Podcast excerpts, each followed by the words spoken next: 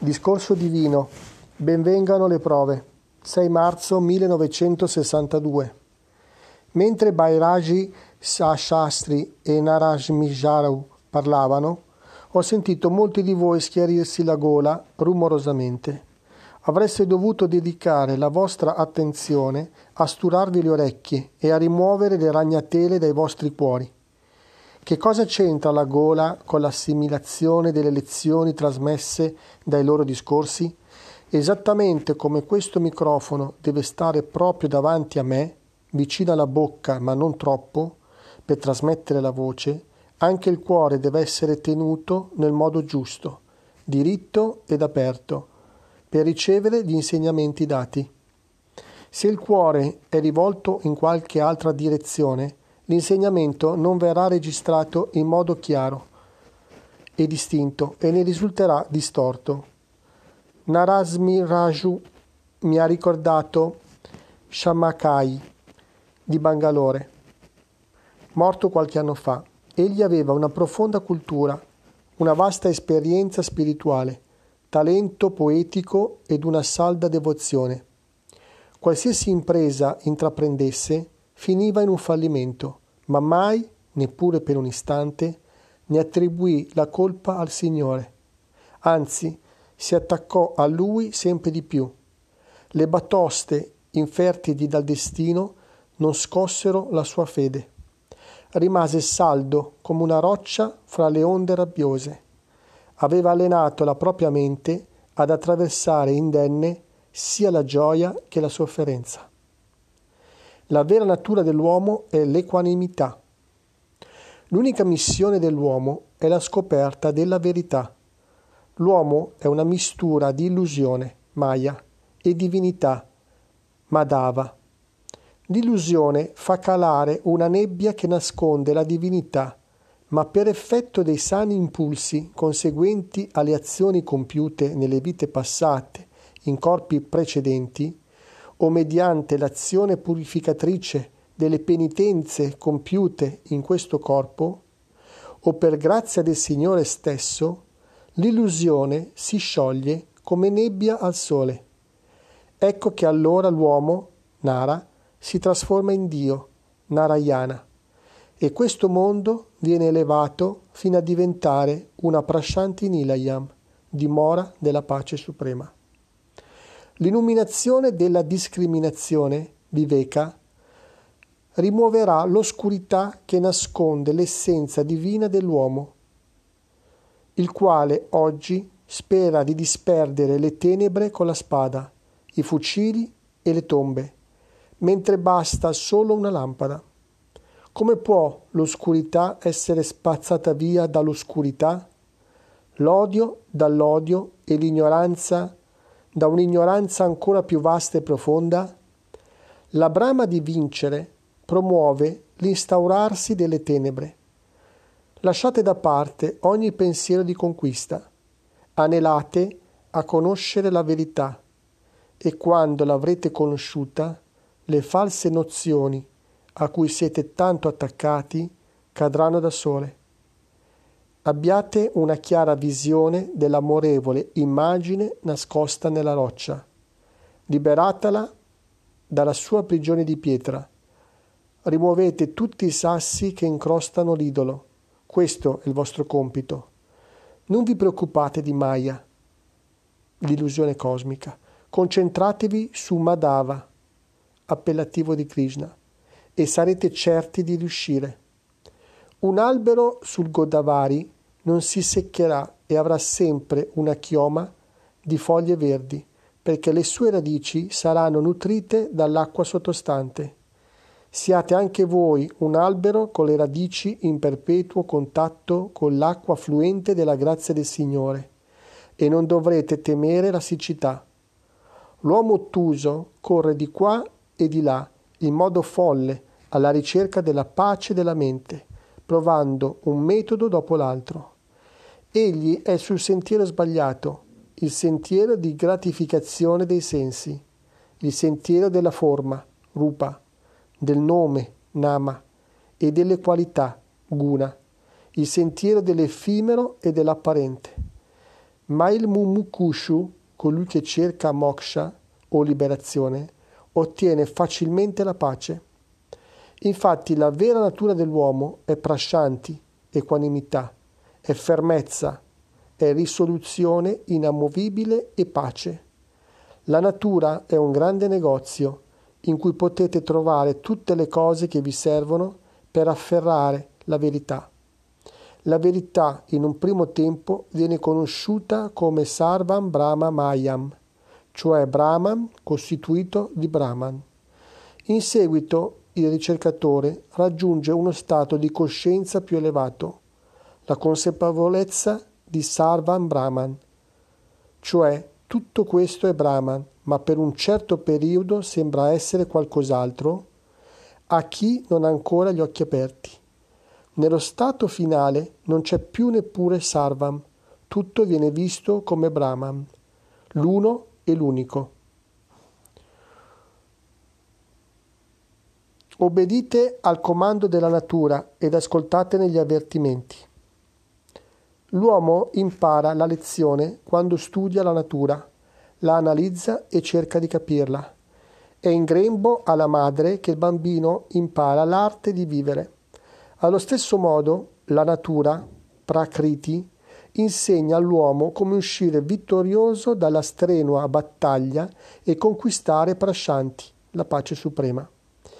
Violate le leggi della natura ed essa vi prenderà a schiaffi obbedite ai suoi ordini ed ascoltate i suoi avvertimenti ed essa vi passerà il vostro retaggio di immortalità. Questo è come dire abbiate il Signore come guida e guardiano e aderite alle regole del Dharma. Lasciate che gli uomini ottusi abbraccino la loro illusione che la felicità e la pace si possono ottenere attraverso la schiavitù dei sensi. Coloro che sanno che il mondo è una mistura di verità e menzogna, e cioè il grande enigma di mitia, realtà temporanea che viene negata da un'ulteriore indagine ed esperienza, lasceranno perdere le attrazioni esteriori e si concentreranno sulla gioia interiore dell'attaccamento a Dio. Se venite promossi, avete la pace, se venite bocciati, anche questo risolve il problema per un po' di tempo e mette fine alle preoccupazioni. Ma se i risultati non vengono annunciati e vengono tenuti nascosti, per cui non sapete se siete stati promossi o bocciati, soffrite della massima inquietudine, non è vero?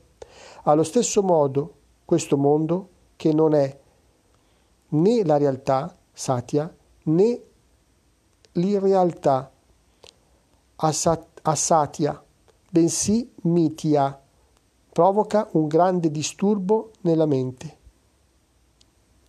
La sofferenza vi conferisce un maggior diritto alla grazia del Signore. Solo il distacco può conferirvi la pace suprema. Il satsang, la compagnia dei saggi, le visite ai luoghi sacri e agli uomini santi promuovono questa attitudine ed abitudine. Cucela fu spinto a far visita a Divaraka da sua moglie, che aveva una profonda devozione. Anche voi, se il vostro samskara, le predisposizioni derivanti dalle azioni compiute in questa vita o in vite precedenti, non è buono e le vostre inclinazioni non sono elevate, non vi verrà l'idea di venire a Puttaparti. Ho detto a Narajmijaraju e a sua moglie di venire qui per questa Shivaratri. Notte di Shiva, la festa religiosa in onore di Shiva. Ed essi sono venuti. Conosco Narashimaraju da trent'anni. Conosco i suoi piani, i suoi desideri, le sue prove e le sue preoccupazioni. Il Signore non risponde solo al cuculo dalla dolce voce e dalla sua canzone. Egli presta ascolto anche quando al gorgheggio degli altri uccelli e ai lamenti di tutti gli esseri. Anzi, la sofferenza conferisce un maggior diritto quando si tratta di ricevere la grazia del Signore. Quando la sofferenza sopraggiunge a ondate, un'onda dopo l'altra, rallegratevi del fatto che la spiaggia è vicina. Affronta le onde con coraggio e non fare come i codardi, che biasimano qualche potere esterno a loro o sviluppano avversione per il Signore. Il ricordo, smarana, del sé, atma, è fonte di gioia. Il ricordo del non sé, l'anatma, è la sorgente della sofferenza. Benvengano le prove, perché dopo vi verrà dato il certificato di promozione. Le prove vi vengono imposte per misurare il vostro progresso. Perciò non tiratevi indietro quando vi trovate a fronteggiare le afflizioni. Il Signore vi concede un favore quando decide di mettervi alla prova, perché è impressionato dai vostri progressi e vuole apporci il sigillo della sua approvazione. Elevatevi quanto è necessario per poter far fronte alle esigenze della prova. Questo è il modo di compiacere il Signore. Le vie del Signore sono imperscrutabili. Una volta c'era un grande devoto, Bhakta, che fallì ad una prova e non poté avere il certificato.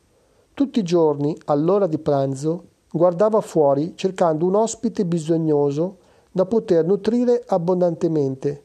Lo fece per anni, finché un giorno un uomo vecchio e fragile entrò con passo incerto nella sua casa e si sedette per mangiare.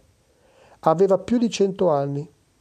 Il devoto aveva avuto la costanza di mantenere il voto ma non possedeva la discriminazione per trarne i frutti. Come dell'acqua versata su un arido letto di sabbia niente aggiunge alla sua fertilità, il suo cuore era rimasto arido, sebbene le acque della carità vi venissero versate ogni giorno all'ora di pranzo. Il suo cuore, privo di discriminazione, prosciugava la carità, per cui egli era rimasto lo stesso stretto ritualista. Il suo decrepito ospite, sopraffatto dalla fame, non appena gli venne servita la prima pietanza, ne inghiottì un gran boccone, senza recitare il nome di Dio. Infastidito da questo ateismo, il devoto maledisse il vecchio e lo spinse fuori dalla porta, lasciandolo a morire di fame e a chiedere l'elemosina sotto il sole cocente. Quella notte però ebbe un sogno in cui il Signore lo castigava per la crudeltà del suo comportamento. Il Signore gli disse, per più di cento anni ho nutrito amorevolmente quell'uomo, come la pupilla del mio occhio. Sebbene mai una volta egli abbia recitato uno dei miei tanti nomi. E tu, mio caro uomo, non potevi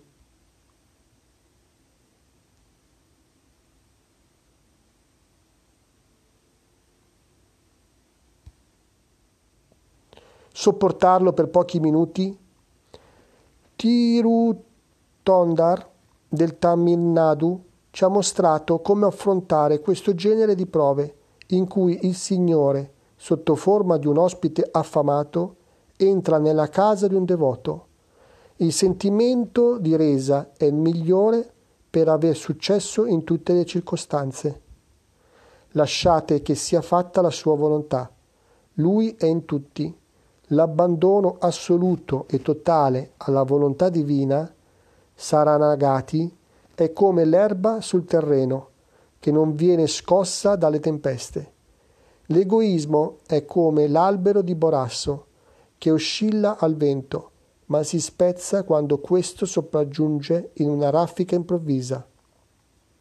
Le vie del Signore sono impescrutabili. Il vostro dovere consiste nel sottomettervi a Lui con fede, gratitudine e gioia. Prashanti Nilayam 6 marzo 1962